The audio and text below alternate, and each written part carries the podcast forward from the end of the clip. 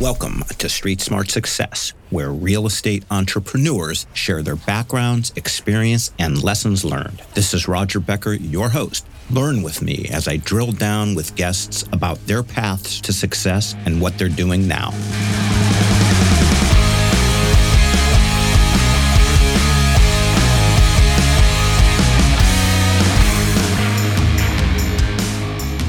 Today we have with us on Street Smart Success a repeat guest who I'm so excited to talk to. I was so impressed when we spoke the first time because he's so focused on such a great niche, but in a great geo, in a tight geo footprint that makes him just an expert, probably more so than anybody else on earth that does exactly what he does. He is the owner of Brit Properties. He is Joel Friedland. Joel, welcome back to Street Smart Success.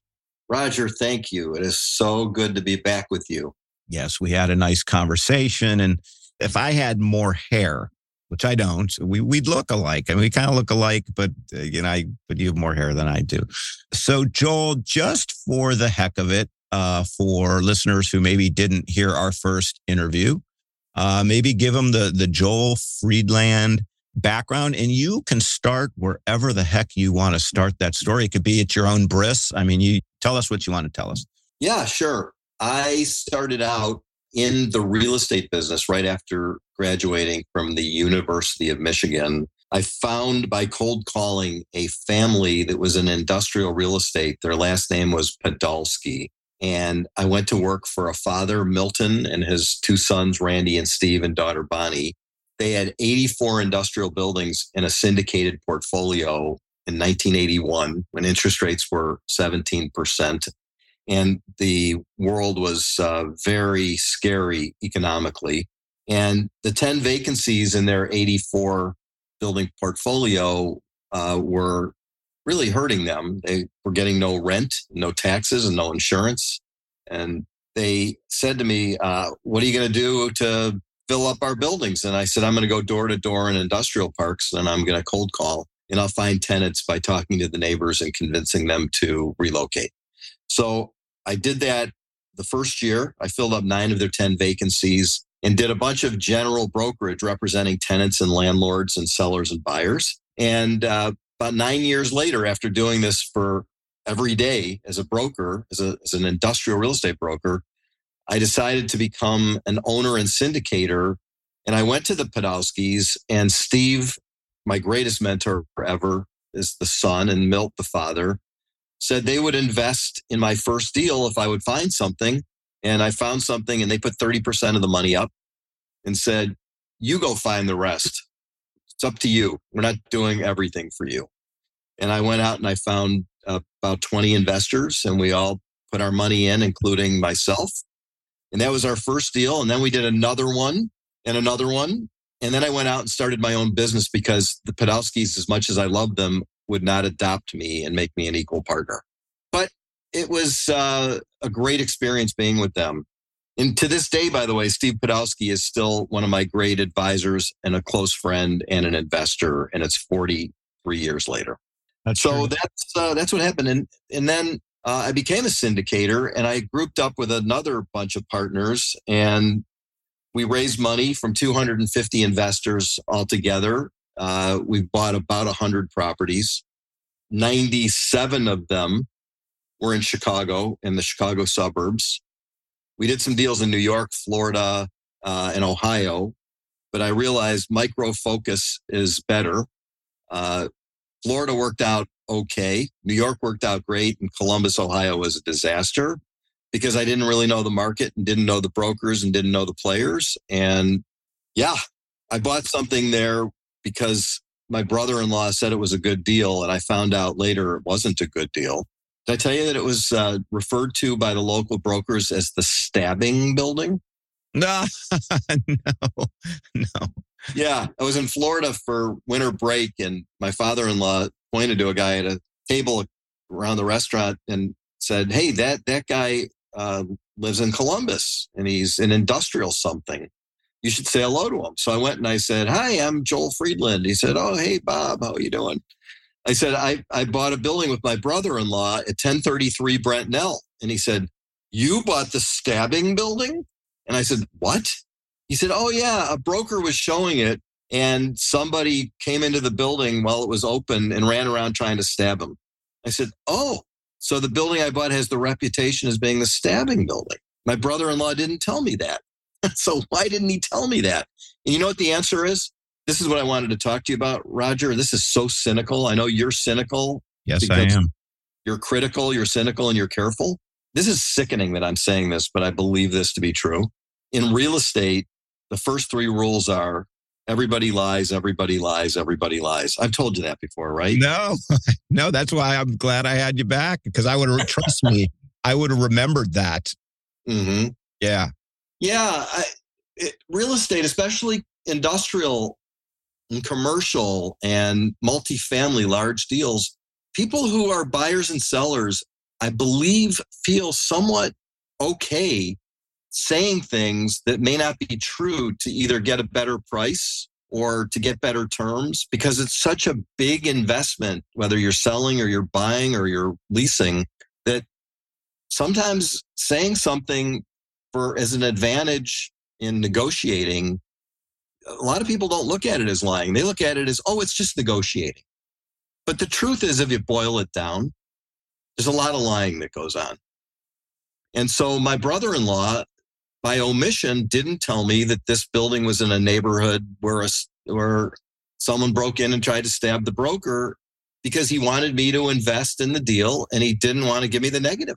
And I'm pissed, man. I mean, we lost a lot of money on that deal. We lost a lot. We it was a 1.8 million dollar deal, and my group and I put in 900,000, and we came away with 400,000 of our 900,000 at the end of the day, and it was sickening. And I believe that I was lied to. Is he your uh, is he your sister's husband? How is he your brother-in-law? He's my wife's sister's ex-husband. Uh, okay, okay. okay. Couldn't be a nicer guy. Listen, if you were with him in a social situation, he's a good guy. He's a nice looking, friendly, smart, good guy. But I say give an average person a piece of real estate to do something with. And I, I, really believe this. It's it's really unfortunate. So when I hear what people say about something, like the old Ronald Reagan saying, "Trust but verify," I verify because I don't believe when someone's trying to sell me a building for five million dollars that they're telling me everything they should be telling me. You know, I try not to talk too much in my own podcasts because it's gauche and it's tacky and I tr- and I try to let the guests do all the talking, but I'm going to make an exception. I'm going to talk for a minute because you've really pressed one of my buttons. So I don't come from the real estate business. I will never know even 1% of what you know. And uh, I just want, I don't have the time and it's not what I've done for the last 35 years.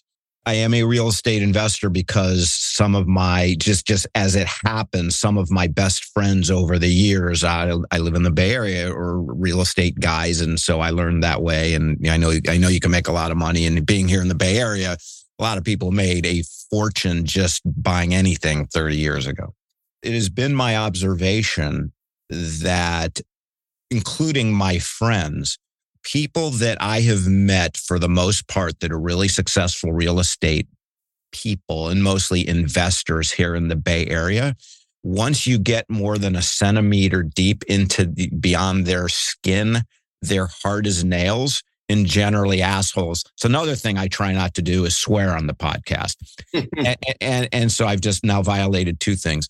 And I have just concluded over the years, because these are not terrible human beings, I've just concluded over the years to kind of agree with what you're saying, but using different words. And is this I just think that it's human nature that the more money that's on the table, the more people compromise who they are and what their ethics are and that is my conclusion is I'm, I'm not here to say i'm right or wrong but that's kind of what i've come away with because i've thought to myself why is it that these are my friends and, and people that i get to know maybe you know through real estate but become friends why is it that most of them are, are assholes, but they're really not terrible people.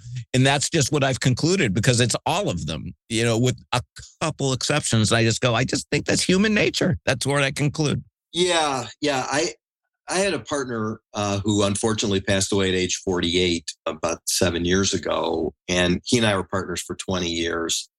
And he would ask me all kinds of questions because he was 10 years younger to see if I had any wisdom on certain subjects. And he said, Do you think you have to be an asshole to be successful in business? And I said, No, I don't think you have to be an asshole.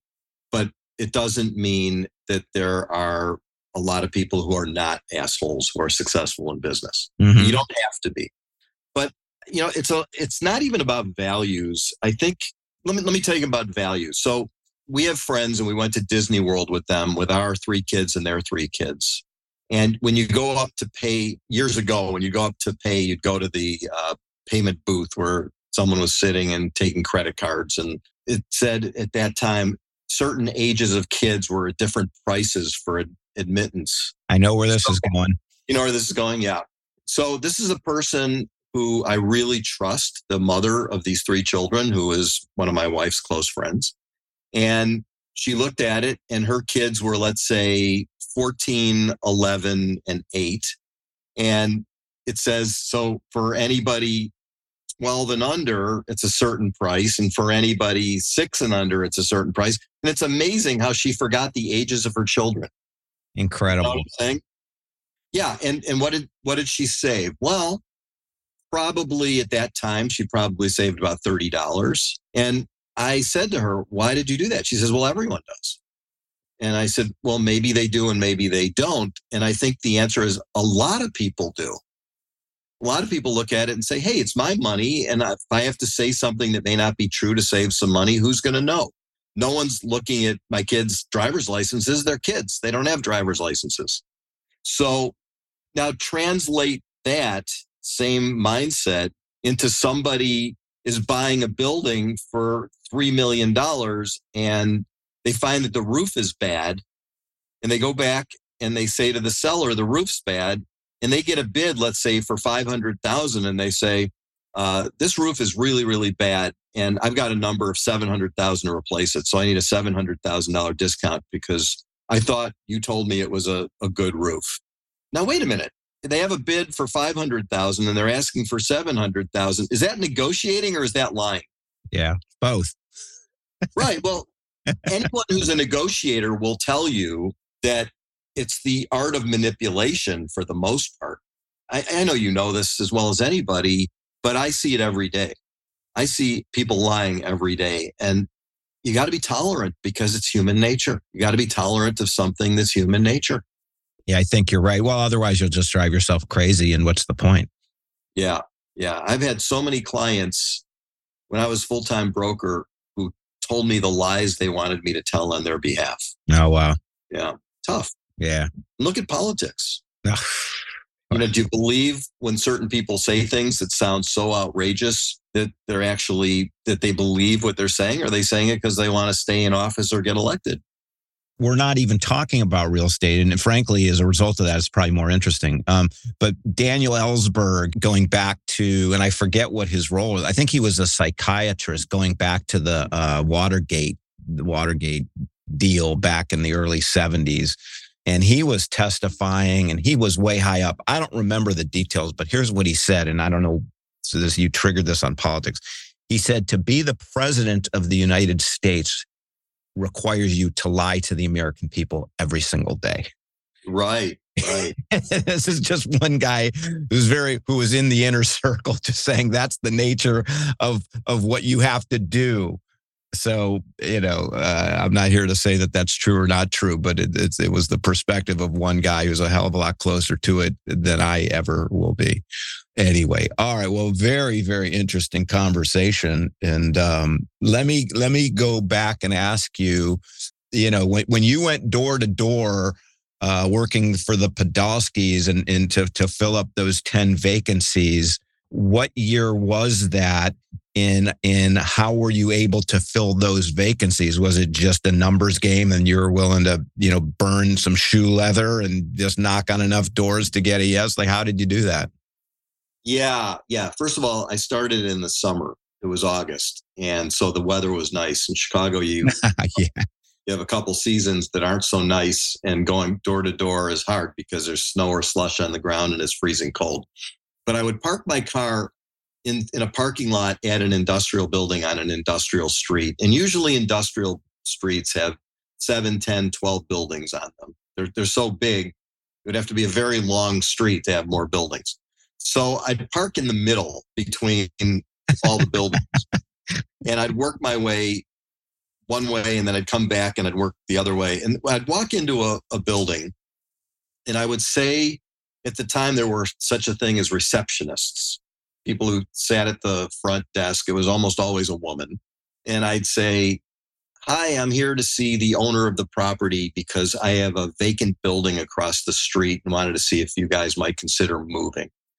And so the receptionist would say, Oh, we're not moving. And my question would be then, how do you know that? You're the receptionist.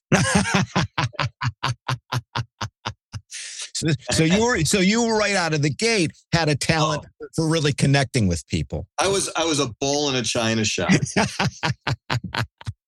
so I was really really nasty. I mean, I would say so the owner of the company if there was a building across the street that was perfect and they had a meeting this morning and we're talking about possibly moving to a larger space and you didn't know it when I walk out of here they won't know and then you know, I just wouldn't leave. I would just continue. and by the way, when there was a no solicitation sign on the door, you just rip it off. No, that was an invitation. That means other yeah. people are scared to come in. I'm going in. well, no, so, you, you, were you were so smart that you realized you were so effing smart. You realize this is beautiful. I, I have no competition because nobody else will walk past it. Brilliant. Right. They're afraid you got to, to, to be a good cold caller in person. You have to be fearless and stupid, and I was both. so, so sometimes I would literally talk so loud that another person would hear me besides the receptionist. Smart. Smart. I walked into this place in Elmhurst, Illinois, 717 Industrial Drive. I remember the day. And I had a young guy that I was training. So this was about maybe 12 years in and I was already buying buildings and I was syndicating. And I said to this young kid, we parked our car in the parking lot. I said, We're going to get in to see the owner of this company, but watch, the receptionist will try to keep us out. So I walked in with the young man. His name was Dennis. And I said, Watch this, Dennis. I said, Who do I talk to here about whether you guys might consider selling your building? it was so loud that the entire office, and there's people working at cubicles and they're all looking like, who's this? What's going on here? And the receptionist did say, we're not moving. And I said, and how do you know that? And Dennis is watching me and he's like, oh, what's this guy doing? And she said, because I live about six blocks away and I can walk to work. And we're not moving because if we move, I'll have to drive a longer way. And I'm thinking, oh, yeah, the, the receptionist is going to drive drive is the same word, but is going to decision make the decision about whether they're moving or not based on where she lives. So I said to Dennis, um, "All right, I guess you guys don't want to sell the building." and I'm looking at Dennis, and he's looking at me, thinking, "Oh my God, I'm working for him for like some kind of a crazy man." So we we leave, we walk out, and I said, "There's a 50-50 chance that someone's going to come chasing after us." So we're walking down the sidewalk back to the car, and a man comes out the front door and comes up to us and says, Don't leave, don't leave. Can, can you spend a few minutes talking to me right now here outside? I said, Yeah. He said, Okay, well, uh, my name is Jeff Kohler, and I'm the owner. And my receptionist was wrong. We are looking to sell this building, and we own the one next door. And if you're looking to buy, I need to get out of these buildings because we're being bought out as a company. And the company that's buying us doesn't want the buildings. I own the buildings. They're going to move the company into a larger facility on the other side of town. I said, You have time for a cup of coffee at Denny's? And he said, Yeah. So we got in our car and he got in his, and we went to Denny's a few blocks away, sat down, had a cup of coffee. He said, if you pay me $3 million for these two buildings, I know that's what they're worth. I will take it and I'll make a deal with you. He was ready. And the receptionist was ready to throw us out and say no. So we bought the buildings. You know, that's all anybody needs to know about sales right there. yeah. You know, there's so many great sayings. One of the great sales sayings is don't take a no from somebody that can't say yes. And Yeah. uh, was I mean that, that there's way more lessons in what that story than just that, but that's one of them, right? Oh, I have Uh, another funny one. I have a great one for you. There's a town here called Niles, Niles, Illinois. And there's a building on Gross Point Road, and it's uh, 7700 Gross Point Road. I'm, I'm like an idiot savant with these addresses because I'm so so tuned into our market. And I've wanted to buy that building for years. It's just where I want to be. It's 30,000 feet. It's exactly the building we want to own. So I went there when I was probably 35 years old, and I walked in the door, and there's a man sitting at the reception desk. And I said, Hey, do you know who I would talk to about whether you would sell this building? And he looks at me and he's chomping on a cigar. He says, Goodbye. I said, What? He says, Get out. Just like that, like this rough guy. I said, Are you the owner? He says, Get out. So about two years later, I'm training another young guy. All right. Guy named Steve.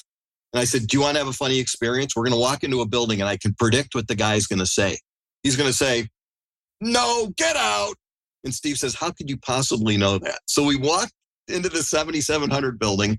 The guy's sitting there, the same guy. And I walk in, I said, Would you consider selling this building? Get out. he was astounded. Oh my God. I thought you were gonna say, but you know those if did you keep going back every couple years? I gave up on that one. Okay. I didn't I didn't need to hear it for a third time. Oh my God. You're killing me. You're Yeah. killing me. Oh God, you're making me talk about myself. I hate you. Oh, do it. Do it.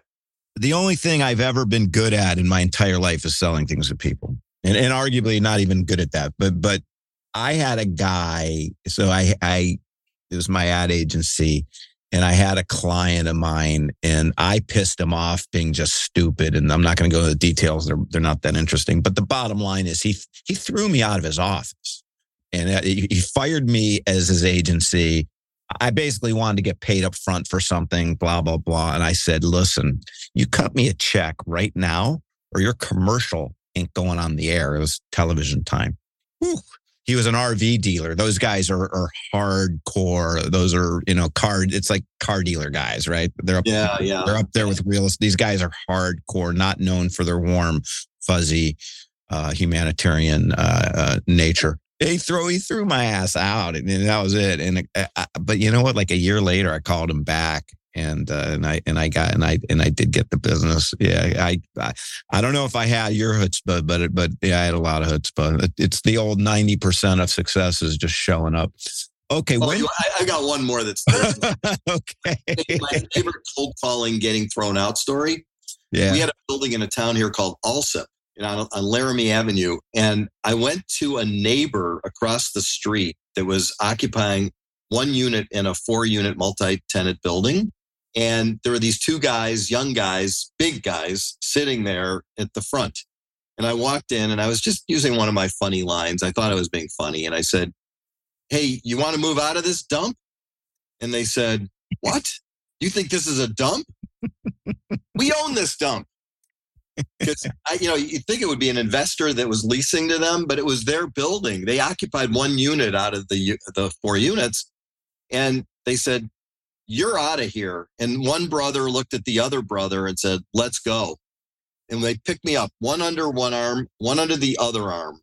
They picked me up. These two big guys carried me out the front door and threw me in the parking lot, and I ripped the the the pants of my suit oh my god, on their on their asphalt parking lot. Like they that's called getting carried out. That's, getting- that's really getting thrown out. oh my god. You, you, if you haven't written a book, you need to write a book. You, you should at least be a motivational speaker. Oh my god, that is funny. Oh my god. that's how we find our buildings to buy. You know, we just uh it's like a small army of people going around asking if someone will sell their building in person that nobody else does. You know, the amazing thing about that is that here it is or 2023 and you, you, order food online and you you practically take a shower online. I mean nobody leaves their house blah blah blah and i'm going to email you and i'm going to find me on linkedin and this and instagram and that. And some things just never ever change. And that's one of them you're just you know and, and there's no shortcuts right? I mean the, there's just no shortcut to doing that and and nothing is effective. So I, I get it. When did you start syndicating? Just remind me. So I'd been with the Podolskys for nine years, and that's when I went to them and said, I want to do what you do. I, I told Milt, I said, You didn't get wealthy being a broker, did you? He said, Ah, no. He said, I own the 84 buildings and I have dozens and dozens of investors, and I live in Florida in the wintertime, and I drive such and such a car, and here's my Rolex. He was a little showy which you know, that it's not my style. But he said the reason I have all these trappings is because I'm an owner, not a broker. Mm. And I said, well, I want to be like you. I want to be an owner. I don't want to keep being a broker. He says, you know, brokers die broke. They spend the money that they make in their best year thinking their best year will be every year. And then they build up a lifestyle and then it's a feast or famine business. And when it becomes a famine, they go broke because they're spending money out of their savings to keep up facade that they're big shots and they go buy another fancy car and they buy fancy clothes and they have a bigger house than they can afford. He says, I can afford all that stuff because I own all these properties and every year, year in and year out, they pump out cash flow. I said, Yeah, that's what I want to do. And so that was when I was um, 30 and I'd been a broker for the prior eight or nine years. And that's when I did my first, second, and third deal with the Podolskys. And then when I left and I became partners with Lew Savage, I think I told you Lew Savage is. Uh, yes, Fred Savage. Yeah. Yeah, Fred's Fred's dad. Yeah. Uh, his son, his other son's running for Congress to take Adam Schiff's seat out in LA. That's Ben Savage. Okay. Anyway, Lew wow. and and I and a few other guys, we were all partners and we we decided we wanted to own properties. And that's when we started to really build our investor base and start buying properties. So was that like 25 ish years ago? Yeah, yeah. 30, 30, actually 32 years ago. Oh, okay. All right. I'm much older than you think. Okay. So, yeah, so that's what we did. And we've done a hundred deals since then. And I think you know this uh, because I got so badly bloodied with debt in 2008. I've decided that I'm only going to do all cash, no debt deals. And so we raised money for a $3 million deal. We raised $3 million. We don't, we don't borrow from a bank. And the investors who like that are the wealthy ones who don't want to lose their money. Capital Our minimum increment now is 50,000 and someone will try to be a partner with us. They'll, they'll put their toe in the water with us for 50 grand. Some people won't do less than 250 because they don't want to have too many small investments if they've got a big net worth and um, that's that's the thing i'm doing now. So the thing i've learned is that i don't need to promise anybody a giant irr i'd rather tell them it's going to be a steady deal with no debt and we're only going to make a 7 or 8% yield starting now and we're not leveraging it to make it 11% or 12 because the leverage can come back and bite us in the ass. And so that's today's philosophy. Got it you know, I know there's a real finite uh, inventory of property that you specialize in in a great market. How much do they appreciate? I mean, do they ever? Because I know, I think, correct me if I'm wrong, but a likely acquirer of the property, the kind of properties that you buy and run are would be owner users. And so it's not necessarily them looking for a return. It's looking for them looking for a place to run their business. So what kind of appreciation do you see? And I know you're a uh, you're a buy and hold guy, but do you ever does anybody come around once in a while and just offer you so much money you, you just you can't say no? And there's a there's a there is a I, you just made it clear you're you're talking about hey here you're going to get seven or eight percent. You're not touting IRRs, but do you ever walk into an IR a big IRR a big hit just because? Yeah, it's accidental though. It's not planned. I can tell you the cities here in Chicago. There, there are uh, seven submarkets, and in the seven submarkets, each submarket has anywhere between, let's say, four villages to maybe 12 villages. And I can tell you that in 1981, if you bought a building in Wheeling, Illinois, and you sold it in 2023, there's zero appreciation in that town. I will not buy another building there. I bought two, and all we did was really break even. And we did get rid of them because we want to own where there is appreciation. Where where there is appreciation. Also, there's other other towns that are like that. There's a town called Broadview, Bellwood. The values don't go up.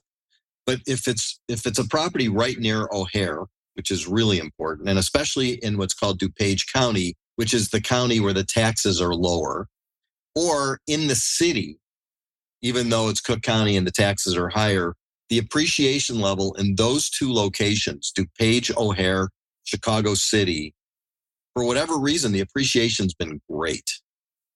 And it, it's always been that way.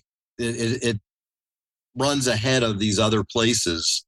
And Chicago's a, a very big city with a lot of land as you go west away from the lake.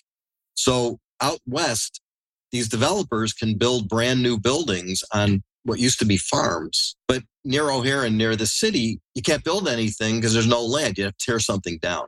So it really is a matter of where. It's so micro focused in terms of what the right thing is to do here. So that's where uh, our, our, expertise comes in, and we try our best to not make the mistakes of buying in a place where, when the market has a downturn, that the values don't hold. Mm-hmm. Yeah, there's a town here called Bensenville, Wooddale. Uh, in those towns, properties go up in value pretty consistently at a higher rate than they would in in a typical industrial area in Cook County, which is where the taxes are higher. And the city's amazing. It never ceases to amaze me. We bought a building, 100,000 square feet in a tough neighborhood. And that's one of the big ones. You, you buy in a tough neighborhood and you put up with a little bit of safety concern. And when that neighborhood changes, which often it does in the city, uh, we bought the building for seven million, and we got an offer from Prologis for sixteen million dollars uh, about six months ago. And so you asked me, would we sell it? We got a big offer. The answer is no. We will not sell it. We have a great tenant. This was the guy who was on Shark Tank. He has a protein bar company. He's doing twenty million dollars in revenue, and our return is about nine percent at this point. You know, I don't get these guys who buy stuff and say, we're going to keep it for three years. Well, if it's good property, why would you get rid of it. Like, are you going to get married for three years? You know, if you love, if you if you've got the right spouse, hey, let's get married. But it's only for three years because when I need to get rid of you to to do better next time. You know, I don't I don't get people in, in so many of these CrowdStreet deals and so many of these syndicated deals. Investors who want to get in and out in three years are not good for us. We don't have the same philosophy they do. How do you replace a great piece of real estate that you already own? Sell a good one and go buy a bad one? Interesting. Another aside, one of my close friends who I was referring to earlier, who's one of my best friends and an asshole, he just sold. he just sold to Prologis. Oh. he, had, he had light industrial down by the San Francisco airport. I, fortunately, he doesn't listen to my podcast. He has too much money. He doesn't have to. But yeah, he bought it for 11 in like 2003. And, and philosophically, by the way, he's aligned with you. Um, he wasn't looking to sell it, but they offered him 70 mil for something he paid 11 for. So that was kind of hard. Yeah, there, there are reasons to take your chips off the table. Yeah. So some of the reasons are maybe you make a big promote. That's that, you know, how the promote works, of course. But right. so a lot of people who, who don't know the syndicator gets a disproportionate share of the profits if it's a very profitable deal. So a guy like that might make make, make ten or twelve million dollars on on a promote, and he might have maybe his wife is saying, "Hey, you own this building and you've got a promote locked up in there, and it's twelve million. We could use that. Let's go buy a house in the Bahamas." But if it's locked up in the building, you can't get your promote. So it's a payday for everybody when you sell something like that. But then you also no longer have a property. And Prologis is buying it because they believe in the future of it. They're not buying it because they're chumps. Right do you buy uh i would imagine you do but i'll ask it anyway do you buy vacant properties all the time.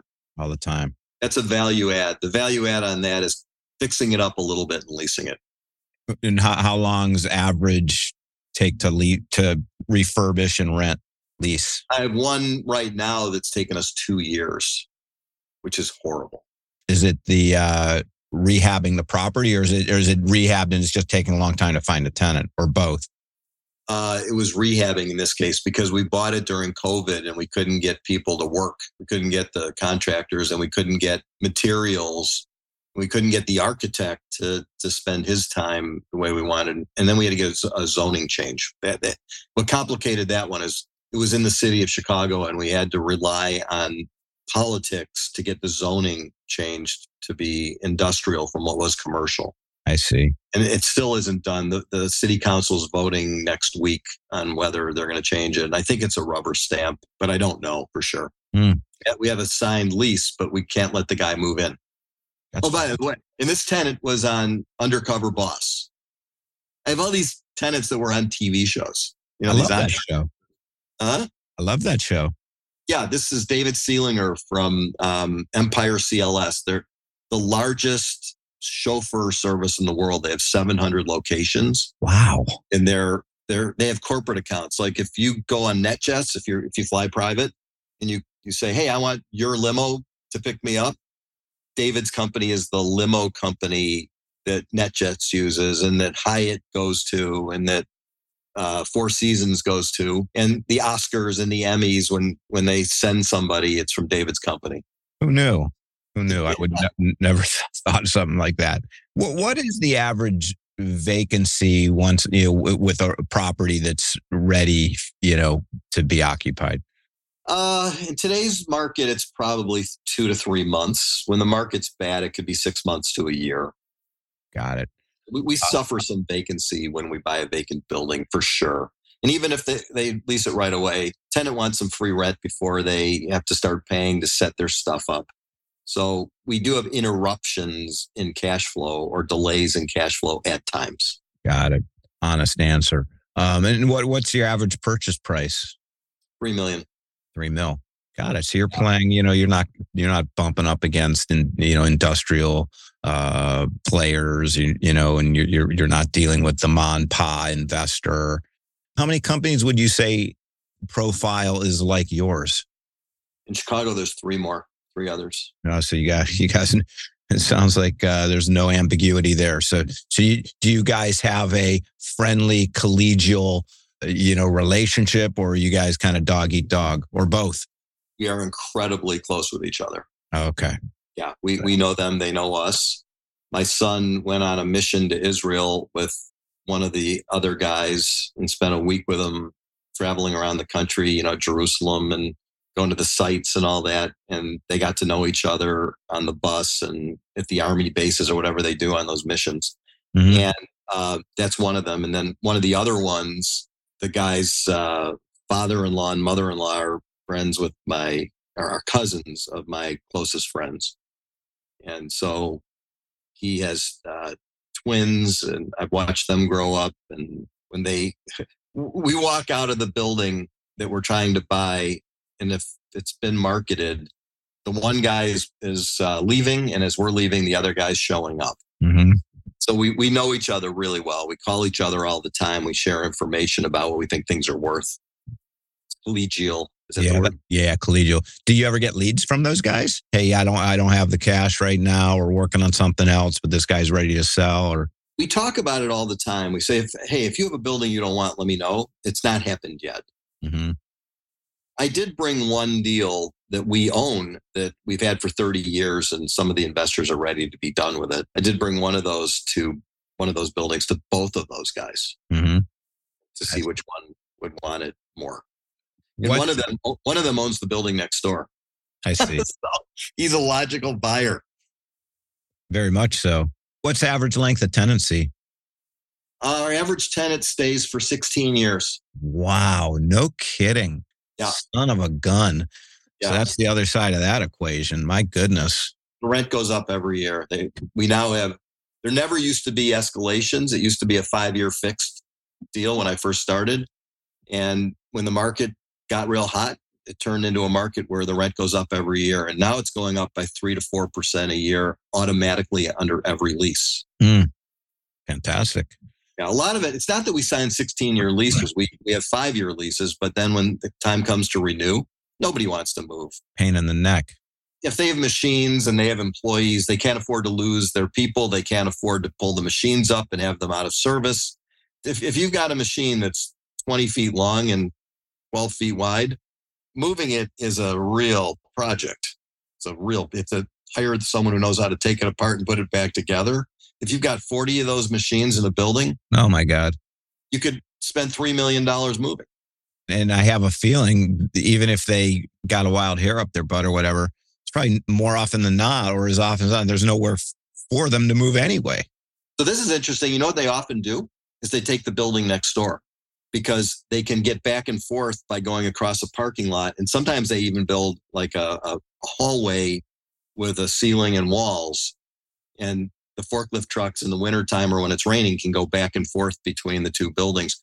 We, we had have a building in Elmhurst and the next door neighbor wanted to buy it. We said, sorry, we're not selling. He says, well, then I guess I have to lease it. And so he's got our building that he now leases next to the one that he owns. Mm-hmm. Just picking up his stuff and moving out of the one that he owns to go to a bigger building someplace else would have been undoable for him. Yeah. He just sent, he sent me an email. He sent an email. He says, Joel, I'm still willing to way overpay to buy this building from you. You ever get something, someone saying in writing they're willing to way overpay? And not in my business. It's crazy. That's yeah. how industrial works. Yeah. Perfect. I'm not going to ask you the lesson because I know what it is and you've already alluded to it. It's the debt issue, key lesson. But what is market pricing now? Is there been any relenting on sellers? side with with interest rates going up or is it such a gridlocked market that it's in, in you're at a price point that isn't as interest you're buying you're well that's you're paying all cash but i mean what's what's the environment right now everything in industrial in chicago is still at a record price it's never been higher it has not gone down not not a dollar not a single buildings are are now mostly in the good areas going for $100 a square foot or more.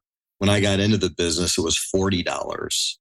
Except in Wheeling, it's still $40. 40. Yeah, but no, there in most of the good markets, the city, the infill, uh, the type of buildings we buy are 100 bucks. It's shocking to me. I never thought it would be 80. Never thought it would be 90. I just saw a deal at 140. Wow.